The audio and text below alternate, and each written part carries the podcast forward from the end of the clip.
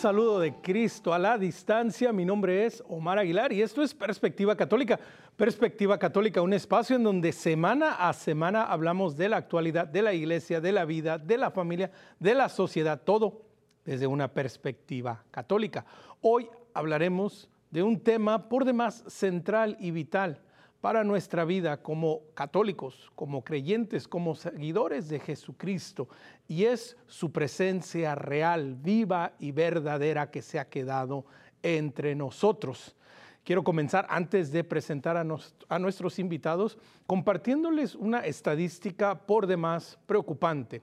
Hace un par de años, en los Estados Unidos de manera particular, un instituto de investigaciones realizó una encuesta entre católicos, entre católicos, preguntando acerca de si creían en la presencia real de Jesucristo en la Santa Eucaristía.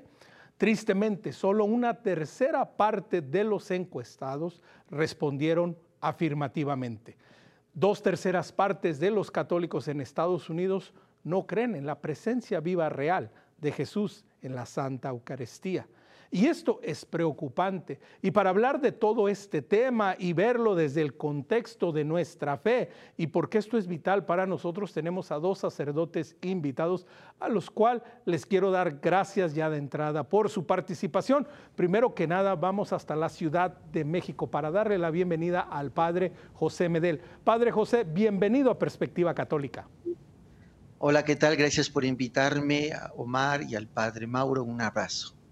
Así es como ya usted lo menciona. Y aquí, vecino mío en el estudio Santa Clara, al padre Mauro Carlorosi. Padre Mauro, bienvenido a Perspectiva Católica. Muchas gracias, estimado Omar. Una alegría compartir también con usted, Padre José, y mi salud y bendición a toda la hermosa audiencia de EWTN. Así es, el padre Mauro, originario de Córdoba, Argentina, pero bueno, en estos días está aquí de visita en los estudios de EWTN. Padre José, quiero comenzar con, con, usted, quiero comenzar esta estadística que yo decía, pues es un poco preocupante, ¿verdad? Porque dos terceras partes de los católicos en Estados Unidos que fueron encuestados, ¿verdad? Pues realmente no creen en la presencia real. Padre, quería compartir y quería comenzar desde un pasaje bíblico maravilloso, desde los discípulos de Maús de estos, estos discípulos que iban camino, que iban tristes, que iban cabizbajos, que llega Jesús, camina con ellos, tiene esta conversación y sus corazones sienten que arden. Y llega el momento en que dice la palabra y lo reconocieron al partir el pan. ¿Cómo es esto y por qué es esto tan significativo para nosotros? Reconocer a Jesús al partir el pan.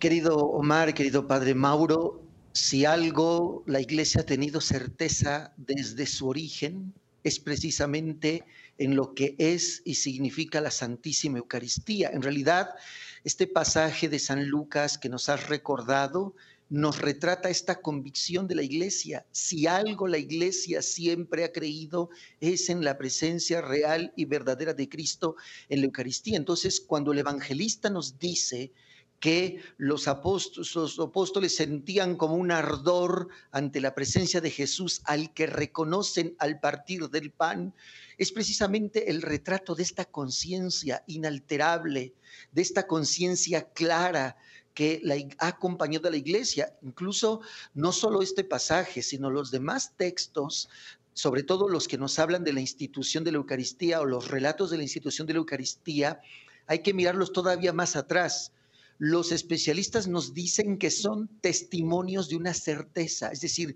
la iglesia primero tuvo la certeza de lo que el Señor dijo e hizo en esa última cena y quedó tan claro como una fotografía que lo que hicieron después los autores de los evangelios fue simplemente tomar una tradición sólida, asentada, viva en la comunidad. Entonces, este ardor en el corazón de los discípulos de Maús es el ardor de la iglesia que ha tenido siempre una certeza ante un misterio que conoce por la palabra misma de Jesús, pero al cual se acerca con gran reverencia y ante el misterio de lo que esto representa. Y que es un misterio que precisamente Jesús en, esta pedagogía, Padre Mauro, que, que, ha tenido con nosotros, en esta, en esta irnos enseñando, irnos revelando, precisamente en el mismo Evangelio nos va diciendo y, en, ese maravilloso eh, pasaje de todo el capítulo 6 del Evangelio de San Juan, llega este momento en donde algunos dicen, este es un lenguaje muy fuerte, este es un lenguaje muy difícil y se dan la vuelta y se marchan porque no entienden estas palabras que Jesús nos viene preparando y nos va diciendo tienen que comer de mi carne, tienen que beber de mi sangre para que tengan vida eterna. Es decir, Jesús poco a poco fue preparando al pueblo, fue preparando a aquellos que lo iban a seguir para esta promesa que se sigue cumpliendo hasta hoy en día en su presencia real, Padre Mauro. Así es, como bien dijiste, el capítulo 6 del Evangelio de San Juan es toda una catequesis que el evangelista trata de decirnos de dos maneras. Primero, aquel que puede eh, multiplicar el pan para dar de comer a miles de personas y que después puede caminar sobre el mar a la vista de todos, tiene dominio sobre la naturaleza, eh, aquel que puede multiplicar el pan, aquel que puede caminar sobre el mar, entonces de ahí viene el discurso de Cafarnaún, donde hace todo lo que es eh, la identificación de su pan con su carne, entonces eso que eso puede ser real. Si puede multiplicar el pan, caminar sobre el mar, entonces cuando dice yo, esta es mi carne, este es el pan que yo les daré, es mi carne para la vida del mundo, entonces eso es real.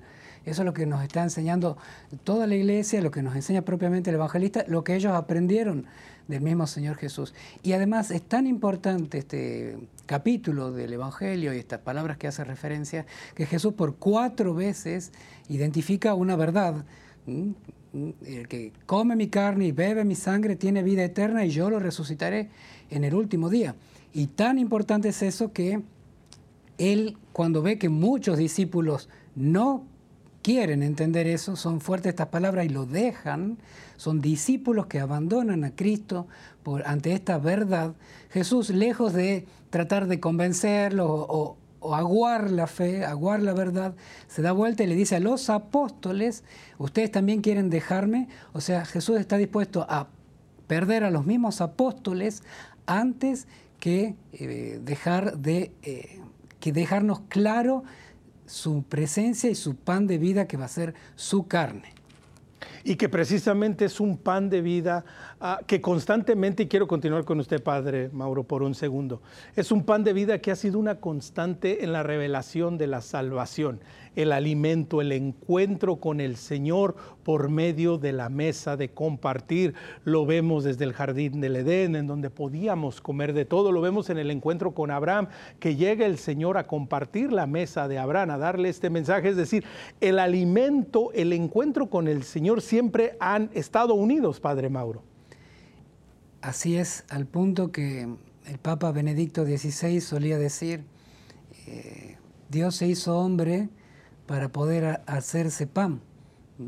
Ya todo el Antiguo Testamento es una preparación a, su pueblo para que tenga los elementos y, que con la buena voluntad pueda comprender que el amor de Dios es tan grande que, quiere eh, ser nuestro alimento, ¿no? continuar su presencia amorosa entre nosotros como alimento en este camino que cada uno le toca, en la prueba que es su vida hasta la vida eterna y que poco a poco tenemos que ir descubriendo, a Padre Medel, que tenemos que ir desarrollando, ir entendiendo que esta invitación que el Señor nos llama, pues no solo es una invitación a seguirlo a la distancia, pero es una invitación a la comunión. Y esta comunión comienza, primero que nada, en entablar una relación con el Señor, que después se vuelve una relación ya íntima, ya profunda, ya de amigos, ya de aquellos a los que el Señor pues nos ha revelado todo lo que el Padre le ha dicho. Pero comienza, Padre, primero con esta invitación a una comunión, a una hermandad, a una fraternidad con Él, ¿no?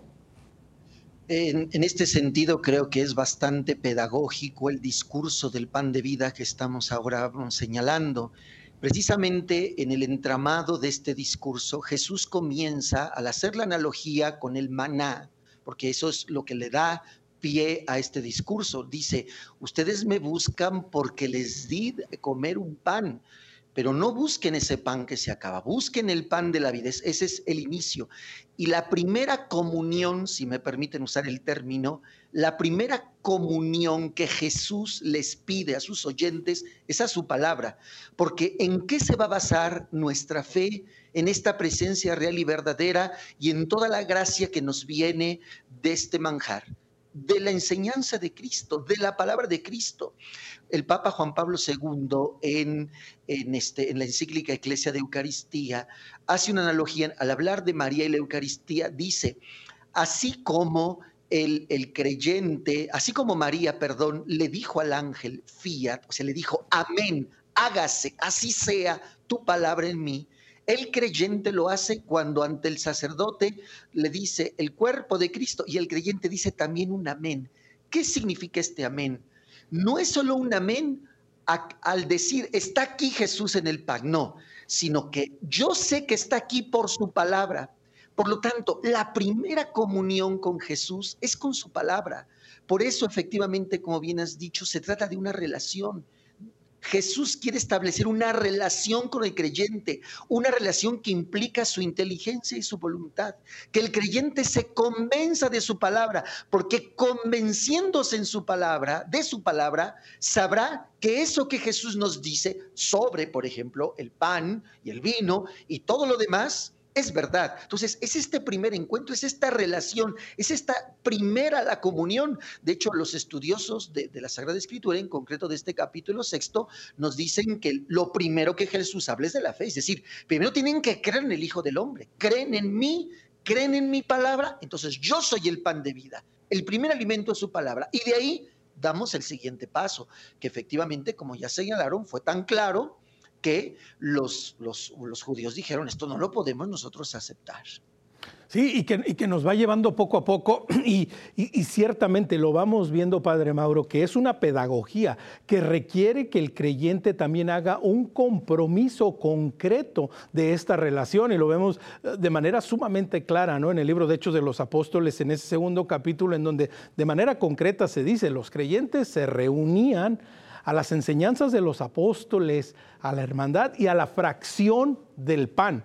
La importancia de reconocer que este compromiso con Jesús en su presencia real, en la Eucaristía que se ha quedado, Padre Mauro, conlleva una serie de pasos que tenemos que seguir a la par de como lo hemos venido haciendo a lo largo de la historia. Así es, por ejemplo, este bellísimo himno del Adórate Devote, eh, allí se manifiesta como en la Eucaristía el, fiel eh, debe reconocer que en esto, en este sacramento, la vista, el tacto, el gusto fallan y solamente debe prestar consentimiento a aquello que escucha. Y lo que escucha es la voz de la iglesia, la voz de Cristo, eh, en los evangelios, en la enseñanza de la iglesia, en la cual le dice, aquí estoy yo. ¿no?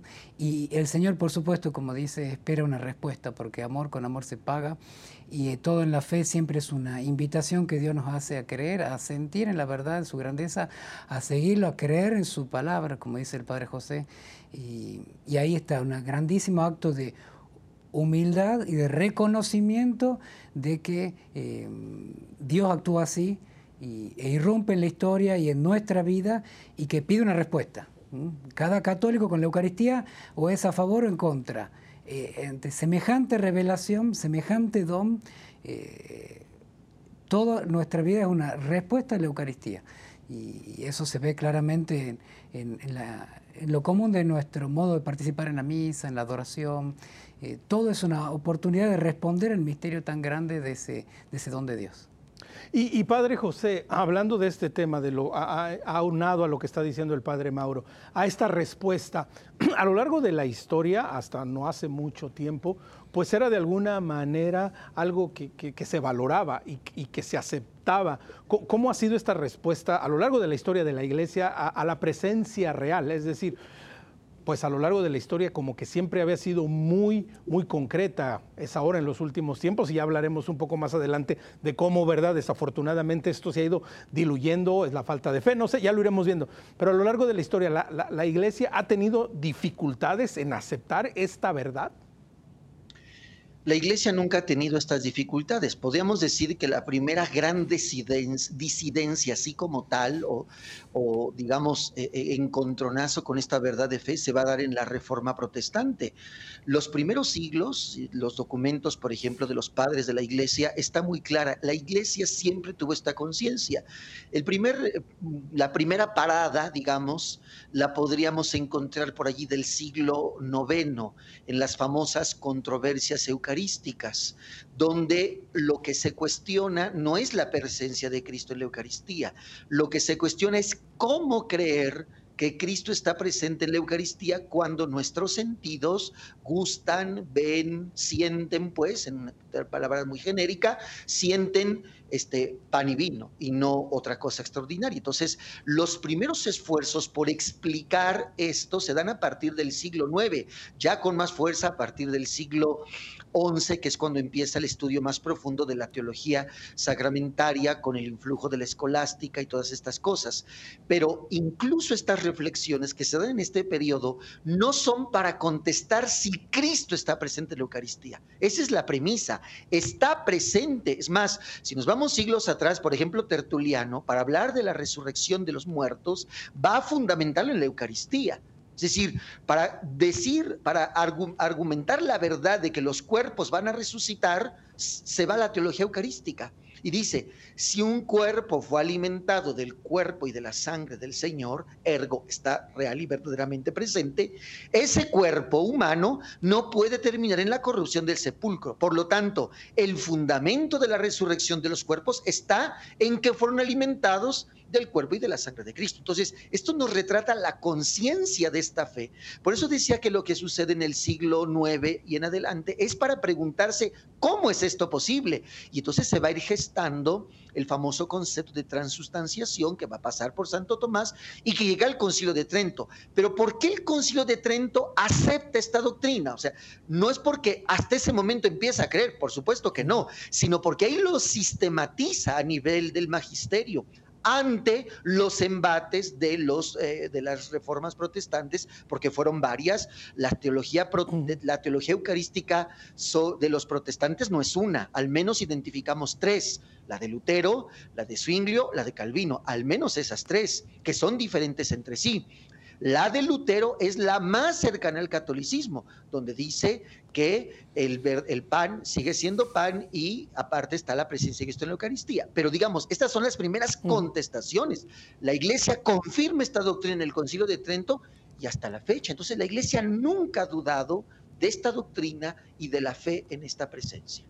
Y que hoy en día, Padre Mauro, precisamente desafortunadamente, ¿no? Por el acceso tal vez a demasiada información, a, demasiado conocimiento, si lo queremos ver así, no, nos hace a veces pensar, ¿no? Que, es parte de lo que somos el dudar, que, que, está bien el dudar, que bueno, así se ha venido haciendo, pero como bien lo dice el Padre José, ha sido una constante de la iglesia, de los santos, de los mártires, de aquellos que han dado su vida, de que han dado su testimonio por aceptar esta verdad y que no ha sido cuestionada dentro de la iglesia, siempre desde afuera. Entonces, como ya moviéndonos un poco a nuestros tiempos, Padre Mauro, ir también creando conciencia que como parte de la iglesia estamos llamados a aceptar esta gran verdad y a conocerla. Así es, así es. Ahora, lo que decías, las impugnaciones eucarísticas, como decía el Padre José, recién en el siglo XVI, con Lutero, eh, hay otro tipo de impugnación a la Eucaristía que es la impugnación personal, que el, el mismo siglo IX, VIII, eh, si recuerda el milagro eucarístico del anciano, tal vez, creo yo es el más antiguo, eh, justamente tiene que ver con un sacerdote, monje basiliano, que en Italia, en la consagración, él dudaba, o sea, eh, si bien la iglesia lo enseñaba con claridad y era parte de la enseñanza tradicional, él, dudaba y esa duda que él tiene, este sacerdote, bueno, no, es, no ha sido solamente de él, a lo largo de la historia cada ser humano se va a plantear esta cuestión y va a llegar a un, un punto de quiebre en su interior entre eh, aceptar esto y cómo es y cómo se da hasta que se resuelva. No es una, por decir, no es algo que está inscrito en, en un momento en el siglo VIII, por ejemplo, la duda de este monje basiliano. ¿no? Eh, es algo que este conflicto interior de cada ser humano de, ante la verdad, cómo respondo y porque supone una verdadera humildad de acallar los sentidos, de acallar la mente soberbia que quiere llegar a explicar encima de Dios y no eh, a sentir el misterio, algo que lo va a sobrepasar. Bueno, por supuesto el Señor ya con este monje basiliano acude y en este milagro eucarístico muestra su presencia cuando la apariencia de, pan deja de tener apariencia de pan, pasa a tener de carne y de la misma manera eh, la sangre empieza a ser vista hasta el día de hoy, ¿no? Cuando se lo estudia. Entonces, eh, creo que todas las impugnaciones hasta el día de hoy que va a haber, que son de nivel personales y también hoy que las hay doctrinales, eh, sin embargo, el Señor con los milagros eucarísticos hoy está diciéndonos una sociedad muy que hace mucho caso a la ciencia. Y bueno, también yo por la ciencia me puedo hacer reconocer y, están los milagros eucarísticos. Y, y, Padre Mauro, quiero continuar con usted por un, por un momento más, porque como bien lo dice, ¿verdad? Ah, no solo es este monje, no solo fue este momento específico en la historia, sino es que a lo largo de la historia y hasta hoy en día, ¿verdad? Más de uno de nosotros, pues en algún momento ha dudado, ¿verdad? En algún momento ha cuestionado, pero como bien dice Padre, hay un momento de quiebra, hay un punto de partida en donde uno tiene que decir credo, en el que uno tiene que decir yo confío y mi fe es más grande de aquello que puedo entender y que a lo mejor a simple vista pues no lo veo, no lo siento, pero sé que es Jesús, sé que está presente. Y esta ha sido, Padre, una constante de la iglesia, siempre dar esta respuesta en fe, ¿no? Así es. Así es. Mire, yo le cuento un, testimonio de una persona que dialogando con un musulmán, mm, que le decía, bueno, Dios está, nuestro Señor Jesús está presente, verdadero Dios, verdadero hombre, en modo sacramentado, está presente en la Eucaristía. Y entonces este musulmán, con, consciente de la enseñanza de la iglesia, decía, bueno, eh, bueno, eso me parece una locura que digan eso, justamente porque si ustedes dije, si nosotros musulmanes dijéramos que Dios está en las, en las mezquitas, entonces no lo podríamos dejar nunca solo. Y viéndola a la Iglesia Católica muchas veces sola, eh, diciendo, bueno, como que nuestra vida termina siendo una contradicción de esta afirmación más maravillosa. Es que uno tiene que tomar en serio lo que está diciendo al decir que está el Señor realmente presente en la Eucaristía. ¿no? Entonces, tomar realmente en serio, porque si no, uno queda como como loco en el mal sentido cuando es una verdadera locura de amor de Dios. ¿no? Y, esa hay que sentirla con las visitas santísimas, acompañarlo, la adoración eucarística. Ese es el modo de dar testimonio con nuestra presencia, nuestro amor, nuestra palabra, de que lo que creemos es real. Y Padre, precisamente quiero continuar contigo, Padre Mauro, por un instante, porque precisamente esa es la particularidad, la genialidad el amor infinito y la locura del Señor que podemos voltear a ver otras religiones, otras ideologías, otros pensamientos y no encontramos nada ni cercano al amor del Dios verdadero, que no solo es un Dios distante, que no solo es un Dios lejano, que no solo puede ser un Dios castigador, pero que es un Dios que se ha querido quedar con nosotros. Y esa es la singularidad y la belleza máxima de nuestro Señor ah, Padre Mauro y luego Padre José también añadiendo un poco a este punto. ¿No, Padre Mauro? Primero vamos contigo. Bueno, fíjate que yo católico puedo decir, sí, Dios está en el cielo, pero también yo puedo indicar Dios está ahí, está en el sagrario, como decía el santo cura de Ars, allí está el Señor. Puedo indicar para ahí con una locura y decir, ¿cómo puede ser Dios tan bueno? Bueno, en el Antiguo Testamento ya decía, ¿qué pueblo como el nuestro tiene un Dios tan cercano? Y eso en el Antiguo Testamento, los judíos. Eh, y bueno, nosotros podemos decirlo con mucha más vehemencia y radicalidad. Eh, nadie tiene un Dios tan cercano para que yo pueda bajar el dedo que indica Dios está allí y decir Dios está allí en el sagrario. Así es, Padre José, añadiendo a este punto la singularidad, la belleza y la locura de nuestro Señor que se ha quedado con nosotros de manera concreta.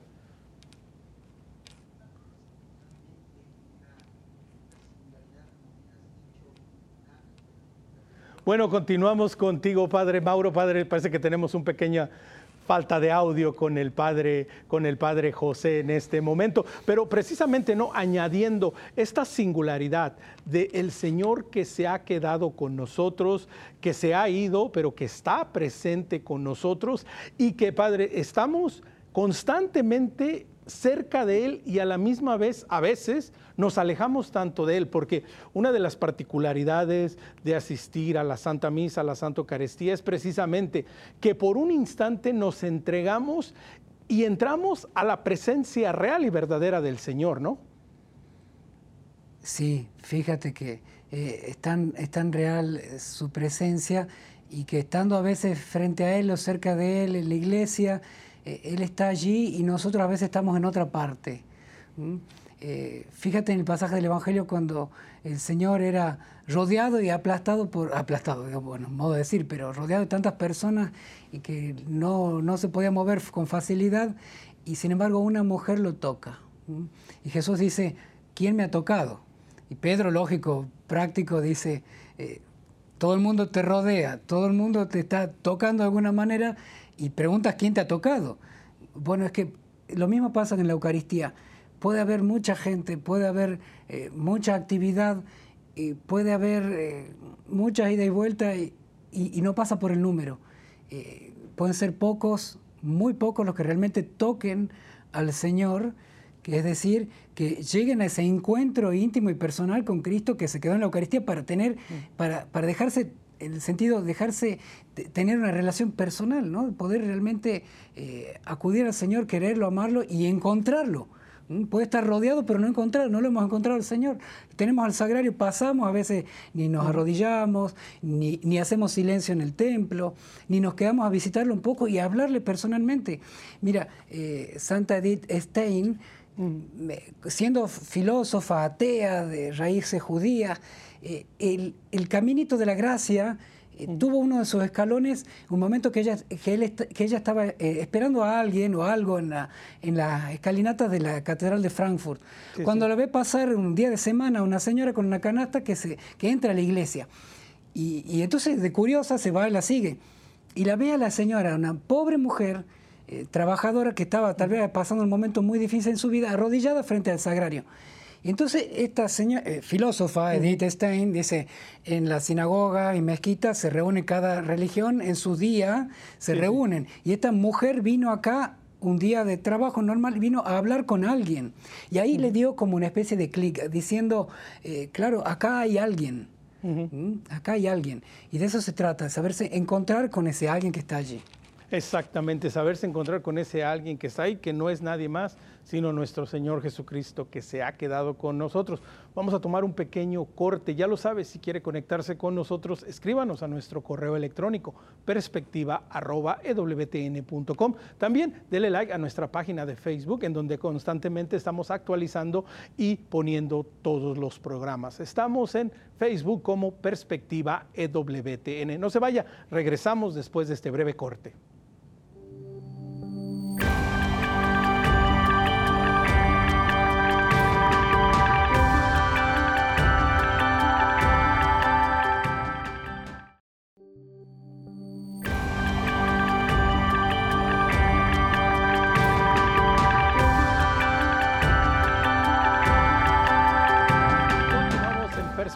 Católica.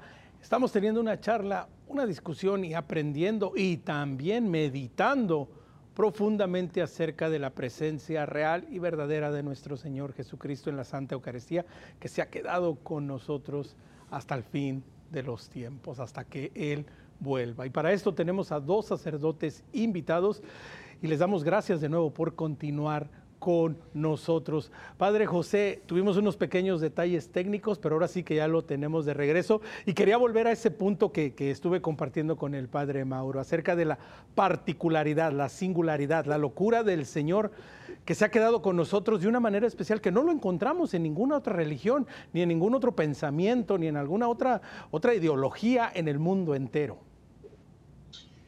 Así es, yo creo que también haciendo un poco de eco a este himno a de devote del que hablaba el padre Mauro hace un momento, hay una parte donde el autor, se atribuye a Santo Tomás, dice, Visus gustus Es decir, no es el gusto, el oído, oh, tal, lo, nosotros te conocemos por la fe, por el oído, por lo que conocemos. Y yo creo que este es el grande reto que tiene la iglesia delante de sí. Eh, decías tú mismo, Omar, hace un momento, que, que, que, hoy tanto conocimiento a lo mejor nos ha hecho perder el centro de, de esta fe que nos debe maravillar. Pero más bien yo creo lo contrario pienso que es la falta de catequesis, la falta de conocimiento y la falta de testimonio de lo que significa esta presencia la que va a hacer arder a otros en esta fe, en esta enseñanza tan fundamental, porque creer en esta locura de Dios, en esta cosa que está fuera de toda proporción, que, que, si ya no, no fue, que digo, si fue suficiente la grande entrega de amor, del Hijo de Dios en la cruz, a eso le añadimos esta locura, esta cosa inimaginable que va por toda proporción, le añadimos esta presencia eucarística, quiere decir que a nosotros nos toca algo más y creo que es donde a veces podríamos estar fallando. La catequesis eucarística a veces se obvia demasiado y más bien la gente no cree. ¿Por qué? Porque no ha sido suficientemente catequizada los niños tal vez cuando están en la formación que los prepara a recibir este sacramento, tal vez intelectualmente algo se les dice, pero no se ven en la iglesia o no se ve una iglesia viva, ferviente en la Eucaristía, que les haga creer en esto que decíamos ya hace un momento, la iglesia ha creído por siempre. Entonces, eh, nos hace falta penetrar todavía más en este misterio y este es el grande reto que tenemos por delante.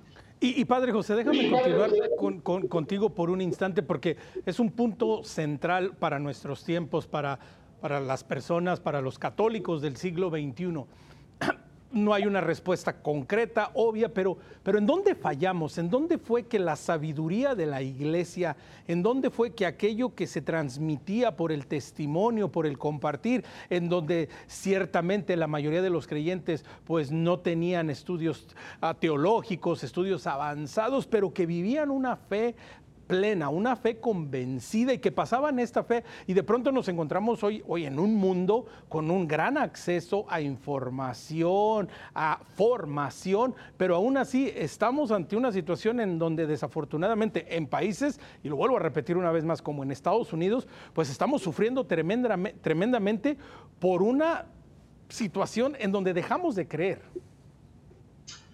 Porque yo creo que se nos ha olvidado cómo es que la iglesia educó por siglos. La familia siempre fue, a lo mejor no se usaba la expresión que ha tenido carta de ciudadanía a partir de familiaris consorcio, es decir, la, la familia como iglesia doméstica. Si bien no se decía así, no vamos a encontrar un texto a menos de unos 200 o 300 años para atrás que utilicen esta expresión, pero la familia sí sabía iglesia doméstica quienes transmitían esta fe era la propia familia, no era la catequesis, no era ir a, la iglesia que me enseñaran el catecismo que Cristo estaba presente en la Eucaristía, eran los mismos padres, su participación en la misa dominical o en la misa entre semana, que también no era tan asequible como lo es hoy, pero era la misma familia la que transmitía, porque fíjate, se transmite una tradición. ¿Qué significa tradición? Viene detrás de, entregar. Nosotros recibimos, dice, dice el apóstol Pablo en el relato que hace en la carta a los Corintios, dice, yo les transmití, trade lo que yo recibí. Y lo transmitió inalterado, creyéndolo en toda su verdad y profesándolo con profunda devoción. Eso es lo que hicieron las familias por siglos. Y las familias eran eh, la primera escuela de la fe. Yo creo que Aquí está uno de los primeros problemas que podríamos identificar del por qué hoy las generaciones ya no creen en la presencia de Cristo de la Eucaristía. Tal vez los papás mandan a sus hijos al catecismo y nosotros hacemos sesudos programas de formación catequística con los más modernos métodos pedagógicos y didácticos para transmitir la fe. Y tal vez lo hacemos, pero la Eucaristía es una experiencia, es un encuentro con una persona y tú vas a los templos y hoy la Eucaristía en su liturgia está en los dos extremos. o en la exageración del ritualismo o en la exageración del no ritualismo, es decir, todas estas barbaridades que vemos en la Eucaristía real, no en las grandes misas que vemos en San Pedro y en las catedrales, sino en la misa que alimenta a las comunidades cada domingo, que es en su propia parroquia. Entonces, no hay conexión entre lo que se vive en la liturgia, en el templo, y lo que aprendo en casa. Mis papás me mandan al catecismo, algo aprendo de doctrina, muy poco de la verdad de la fe sobre la presencia de Cristo en la Eucaristía. Pero luego eso no se ve reflejado en una vida de piedad en la familia. Entonces, yo creo que en estas conexiones es donde, donde hemos estado fallando. Si pensamos que adoctrinando a los niños vamos a hacer que crean en Cristo la Eucaristía, pues estamos fallando al modo como Jesús nos reveló la Eucaristía, que es precisamente el capítulo 6 de Juan del que hablábamos. Entonces, yo creo que hay elementos que no nos hemos atrevido a aceptar y por lo tanto a afrontar, que es lo que nos está llevando hoy en esta poca fe en las familias y en las personas sobre esto que estamos hablando. Y, Padre Mauro, mientras escuchaba al Padre José, se me venían estas palabras, ¿no? Creo, Señor, pero aumenta mi fe. Es decir, dentro de la familia, dentro de la iglesia, dentro de los creyentes, a veces precisamente ese es uno de los puntos a seguir trabajando que creemos, pero tal vez nuestra fe no es lo suficientemente fuerte para creer totalmente, para someternos y decir, Señor mío y Dios mío, como lo dijo el apóstol. Entonces, Padre Mauro, ya entrando en esta parte, ¿no? ¿Qué podemos ir haciendo para que esto se vaya acrecentando y que este primer creo se convierta en realmente un completo y total creo, Señor? Bueno, en mi eh, humilde entender, la piedad o la fe eucarística es tan importante, usted hago como una analogía, en los templos góticos, como está la estructura del, del techo, es fundamental la piedra que une las dos laterales y de alguna manera que sostiene, se sostiene el templo desde arriba. Un gran misterio y una gran proeza arquitectónica. ¿no?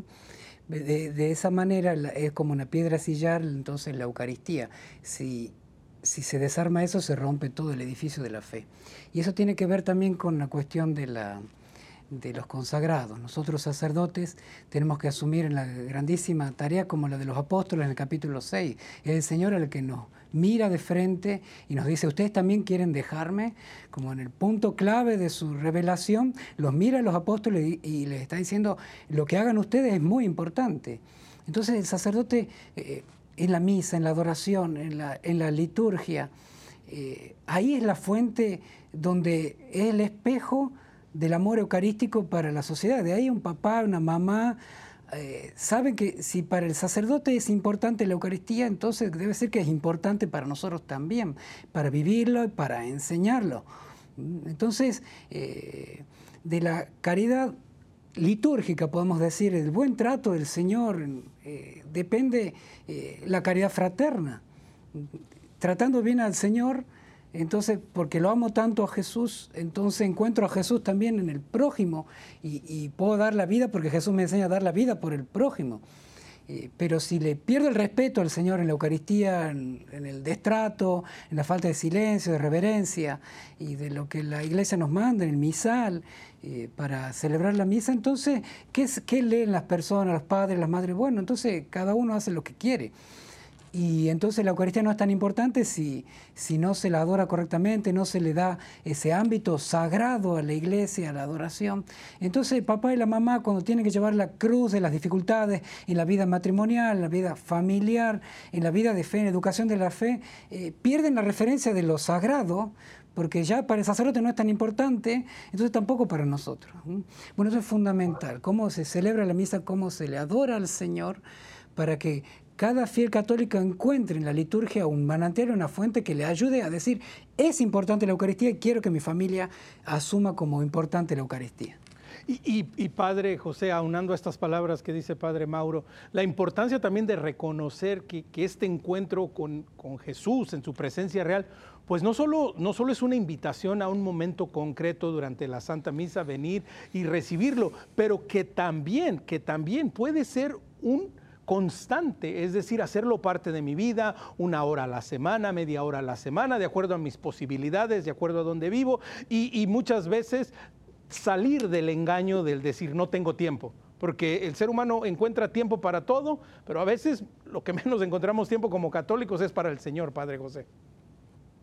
Sobre eso que comentas dos cosas, un poquito para enlazarlo también con lo que decía Padre Mauro. El Papa Benedicto XVI, apenas con unos meses de elegido Papa, participa en la Asamblea Diocesana de la Diócesis de Roma, de la que era obispo, que trataba precisamente sobre la Eucaristía. Y ahí dice una frase, no hay mejor catequesis sobre la Eucaristía que la Eucaristía bien celebrada. Y por analogía podríamos decir todo lo demás. No hay mejor catequesis sobre la adoración eucarística que una adoración bien realizada. Lo que quiero decir con esto, y entonces lo conecto con el segundo punto, que es lo que tú estás comentando, es precisamente que a nosotros nos está faltando en esta transmisión de la fe, esta experiencia auténtica, eh, porque además esto nos abre a un tema todavía más amplio. El problema de que la gente no vaya a adorar a nuestro Señor al sagrario no es solo porque no lo vaya a adorar, simplemente la gente hoy no reza. La gente no descubre el valor de la oración porque tal vez nosotros los mismos sacerdotes, los mismos pastores no transmitimos su valor. Y no me refiero a estas tendencias que hay a pensar en la oración con un sentido mágico, sino el encuentro con una persona que es Jesucristo que cuestiona mi vida, que me ayuda a darle rumbo a mis decisiones, que está presente en mi actuar, que no es solamente una cuestión espiritual que está allá en el cielo y yo aquí en la tierra. Precisamente tú hablabas de eso, ¿no? Que el Señor está tan presente que lo podemos señalar con el dedo, está allí. ¿Por qué está allí? porque está a nuestro lado, camina con nosotros, quiere ser el alimento, la fuerza. Pero yo como les explico a mis feligreses, una persona entre más deporte haga, mejor necesita alimentarse. Hoy que sea, que sea la, hoy la gente está de moda ir al gimnasio, el secreto está no en cuánto tiempo estás en el gimnasio y cuántos ejercicios haces, sino una buena alimentación. Exactamente lo debemos entender igual. ¿Cómo vamos a vivir en la vida los auténticos valores cristianos en un mundo que contesta la fe cristiana si no estamos bien alimentados? ¿Y por qué la gente no ve la necesidad de alimentarse? Seguro porque no está haciendo el trabajo, porque no está comprometido en el mundo, porque no está sembrando los valores del Evangelio en el mundo. tenemos que inscribirlo en, una cosa todavía más, más grande, que la gente hoy ha desvinculado la fe de la vida y por lo tanto no ve la necesidad de este alimento, que es la oración, la oración en la Eucaristía como celebración, en la oración en la Eucaristía como encuentro, que es la comunión, en la oración como adoración, que es este momento donde nos postramos con nuestra pequeñez ante el grande, ante el santo, al que nos ama con todos sus seres. Y, que, Padre Mauro, pues vamos viendo y, vamos como entendiendo, ¿no? Y, me encanta que, que, ustedes dos como sacerdotes, como consagrados, lo dicen, bueno, este es un asunto que nos compete a todos. ¿Verdad? Esto es algo en lo que la iglesia como tal, en su totalidad, desde la familia hasta la institución, todos tenemos una parte que jugar, todos estamos llamados por así decirlo, a participar activamente en esta presencia. Pero hoy en día, Padre Mauro, como bien lo acaba de decir el Padre José, pues hay muchos de nosotros, muchos católicos, que nos rezamos, que a veces con trabajos llegamos a la misa dominical, llegamos tarde y salimos primero. ¿Cómo le podemos ir haciendo para en este momento decir, ok, pues yo me quiero realmente comprometer? ¿Qué tengo que hacer? ¿Qué es lo que, ¿Cuál es ese primer paso para, para empezar a entablar esa relación personal con Cristo eucarístico, Cristo que se ha quedado con nosotros, Padre? Bueno, pienso que redescubrir quién está en la Eucaristía y también cómo está aquel que está en la Eucaristía. En eso los milagros eucarísticos, vuelvo al tema, nos ayudan mucho y eh, también destaco el testimonio de este eh, joven beato Carlos Acutis, que también ponía énfasis en esto, ¿no? en que la gente y los jóvenes de su edad conozcan quién está en la Eucaristía y cómo está. ¿no? Bueno, yo creo que los milagros eucarísticos, sobre todo los últimos, nos ayudan no solamente a redescubrir quién está, porque bueno, la iglesia nos lo enseña siempre, eh, pero hace falta siempre descubrir, redescubrir que Cristo está allí conmigo, que me acompaña, está entre nosotros, pero también cómo está. Eh, los milagros eucarísticos a medida que, la ciencia avanza, van descubriendo más respecto a cómo está aquel que está allí. y al menos hubo milagro eucarístico acá en Buenos Aires en la década del 90, también en Polonia en la misma década del 90, y estudiados con la ciencia de punta de ahora, y, sobre todo además de hablar de la, del tejido humano, de miocardio, ventrículo izquierdo, con el, grupo sanguíneo determinado, sobre todo le agregan el tema del, de que está estresado y traumatizado, como que ha recibido un golpe y ha sido lacerado. ¿no? Eh, no solamente está la presencia real de Cristo, sino aquello mismo que Él hizo en aquel Viernes Santo en las 3 de la tarde. Es importante que el Señor está ahí en ese momento, está donando su corazón por nosotros, en el momento más angustiante de la vida de Cristo, pero a la vez el de mayor amor por nosotros. Él ha querido quedarse así con nosotros para decirnos, tú sufres, yo estoy sufriendo por ti. Eh, tú quieres amar, yo te estoy amando aquí tú estás desesperado, tú estás necesitado, yo te necesito a ti. Y, mostrándonos así su gran amor, el, mayor amor, la mayor misericordia de Dios, lo que hizo el Señor aquel viernes santo a las 3 de la tarde, bueno, ese está allí presente en la Eucaristía con nosotros. Redescubrir eso, quién es y cómo está, eh, bueno, ese es un punto que a jóvenes y adultos ayuda mucho a, entonces a comprometerse. ¿Cómo lo voy a dejar solo? ¿Cómo no lo voy a amar? Mm, creo que la realidad misma de lo que, quién está ahí, cómo está el que está ahí, eh, bueno, es como una expectativa para que una persona de buena voluntad redescubra su fe. Padre Mauro, me gustaría continuar contigo un instante por esto que mencionas. a Cristo real y presente en la Eucaristía es un acto de amor, es un acto de misericordia y es un compromiso que el Señor sigue tomando con nosotros a no dejarnos. Ah, después de la pandemia en el mundo entero, pues hemos visto, ¿verdad? Desafortunadamente un incremento en problemas de salud mental, en suicidios, en gente que vive estresada, que vive bajo diferentes presiones y no está de más recordarles que Cristo, con su misericordia y su amor, nos está esperando en la Santa Eucaristía. Exactamente, el Señor nos está esperando. Un Dios cercano, un Dios tan bueno que nos está esperando y de alguna manera eh, que a cada uno que llega a la Eucaristía el Señor lo está mirando y mirando, como dice San Manuel González, mira y, el Señor mira como si no tuviera que mirar a nadie más que aquel que lo está mirando. ¿no? Eh, allí está la respuesta, si hay un drama en el tema de la pandemia, como mencionas, es ese tema de, haber, de haberlo dejado solo al Señor, de haberle privado al Señor eh, la presencia de sus fieles y por lo tanto es tiempo de redescubrirla, volver, volver a la fuente. Aumentan los males es porque eh, nos falta ir al bien, al bien que, que el Señor está dando allí en la Eucaristía. Volvamos a Él. Sí, tenemos los problemas de la juventud y los problemas de salud y los problemas de la soledad. Eh, de la depresión que tanto han aumentado, bueno, volvamos a Él, hagamos esa pastoral sanitaria, por decirle así, llevando a personas a Él, que es el verdadero doctor del alma. Y que, Padre José, también esto nos va ayudando a, tal vez no caer en el, conformismo, en el, en el, querer poquito, porque bueno, venimos saliendo de toda esta situación y, en el mundo entero, ¿verdad? Desafortunadamente ah, pasamos muchos tiempos sin poder asistir a la Santa Misa, sin poder recibir a Jesús, sin poder participar en la vida sacramental. Entonces, más de una persona dirá, bueno, pues estoy bien, ya no necesito hacer eso, y de pronto caemos en este conformismo. Y tenemos que descubrir que como bautizados, que como hijos de Dios, no estamos llamados al conformismo como en su momento lo dijo el Papa Benedicto, ¿no, Padre José? Exactamente, yo creo igual como está señalando que los grandes retos que vive la fe en general es precisamente esta vida cómoda que este mundo nos ha eh, planteado como posibilidad, entre comillas, para ser felices y a veces también eso lo llevamos a la fe, queremos vivir una vida cómoda, una fe sin compromiso, una fe sin lo que implica precisamente creer en Jesús.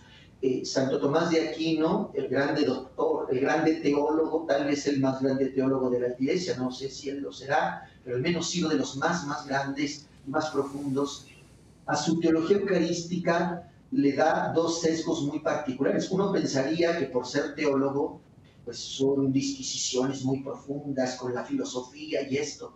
Cuando a Santo Tomás le preguntaban cuál era el fundamento de esta verdad de fe, él decía, está en la palabra de Jesús.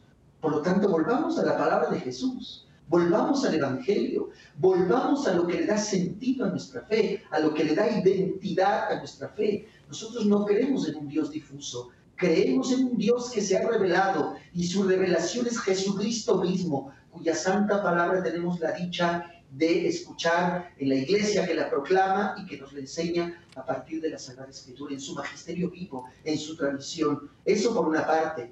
Pero por otra parte, nos lleva, tiene una irradiación en la vida cotidiana, que eso es lo que a veces también nos cuesta trabajo de entender. La Eucaristía no es un rito que se celebra en el templo, es el momento, como bien lo dice el Concilio Vaticano II, eh, es el momento fuente y culmen, hacia donde viene todo y desde donde sale todo tanto la vida de cada creyente como el ser y quehacer de la iglesia.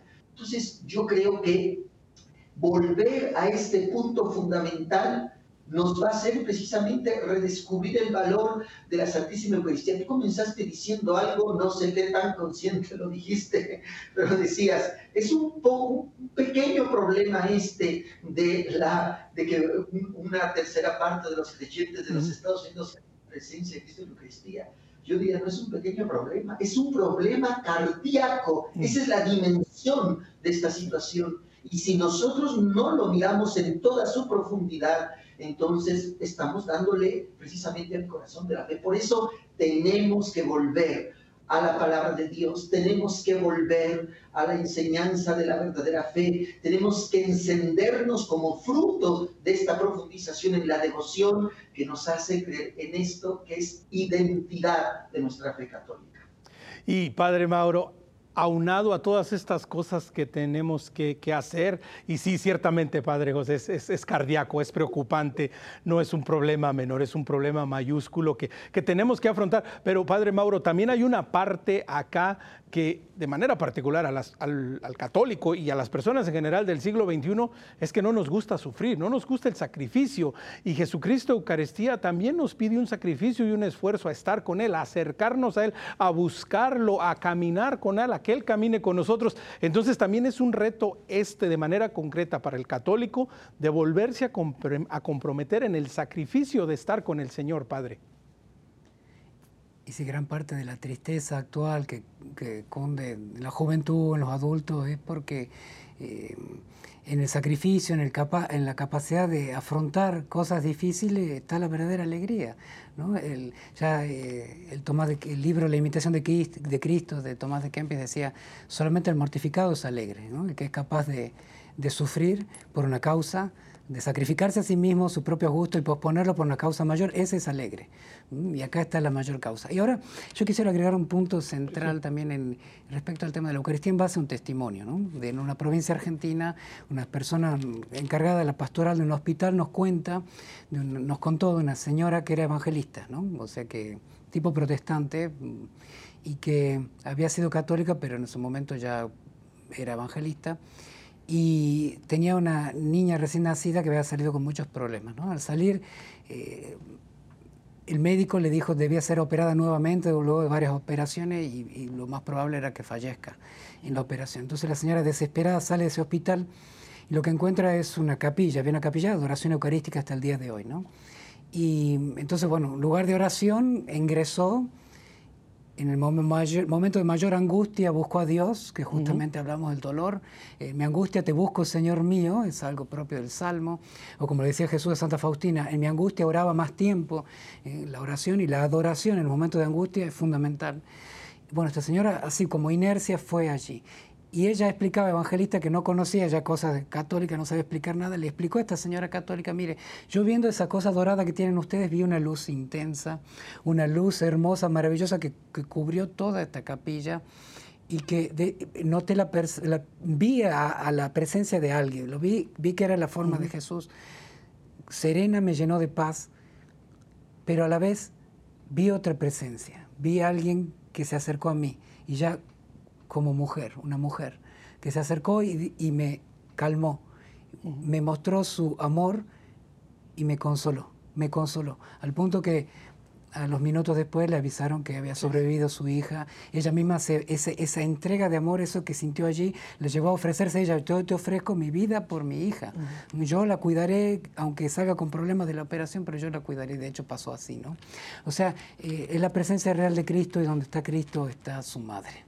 Así es, es la presencia real de Cristo que se ha quedado entre nosotros. Quisiéramos continuar por horas, pero tenemos que hacer un alto y parar aquí. Pero no nos queremos ir sin su bendición, Padre José, pues le toca, lo hemos sorteado a la interna, ¿verdad? Y si nos despide con su bendición, por favor, y gracias, Padre Mauro. Un placer estar con ustedes, Padre Mauro, Omar y a todos nuestros hermanos. Le pedimos a Dios nuestro Señor que nos conceda que estas palabras que hemos compartido lleguen a nuestro corazón y nos hagan amarlo y servirlo con todo nuestro ser. Y la bendición de Dios Todopoderoso, Padre, Hijo y Espíritu Santo, desciende y permanezca siempre sobre nosotros. Amén. Amén. Recuerde, si quiere conectar con nosotros, escríbanos en nuestro correo electrónico perspectiva.ewtn.com. Recuerde, estamos en Facebook, ahí ponemos todos los programas. Estamos con el nombre de Perspectiva EWTN. Será hasta la próxima y recuerde que nuestra perspectiva siempre sea el amor.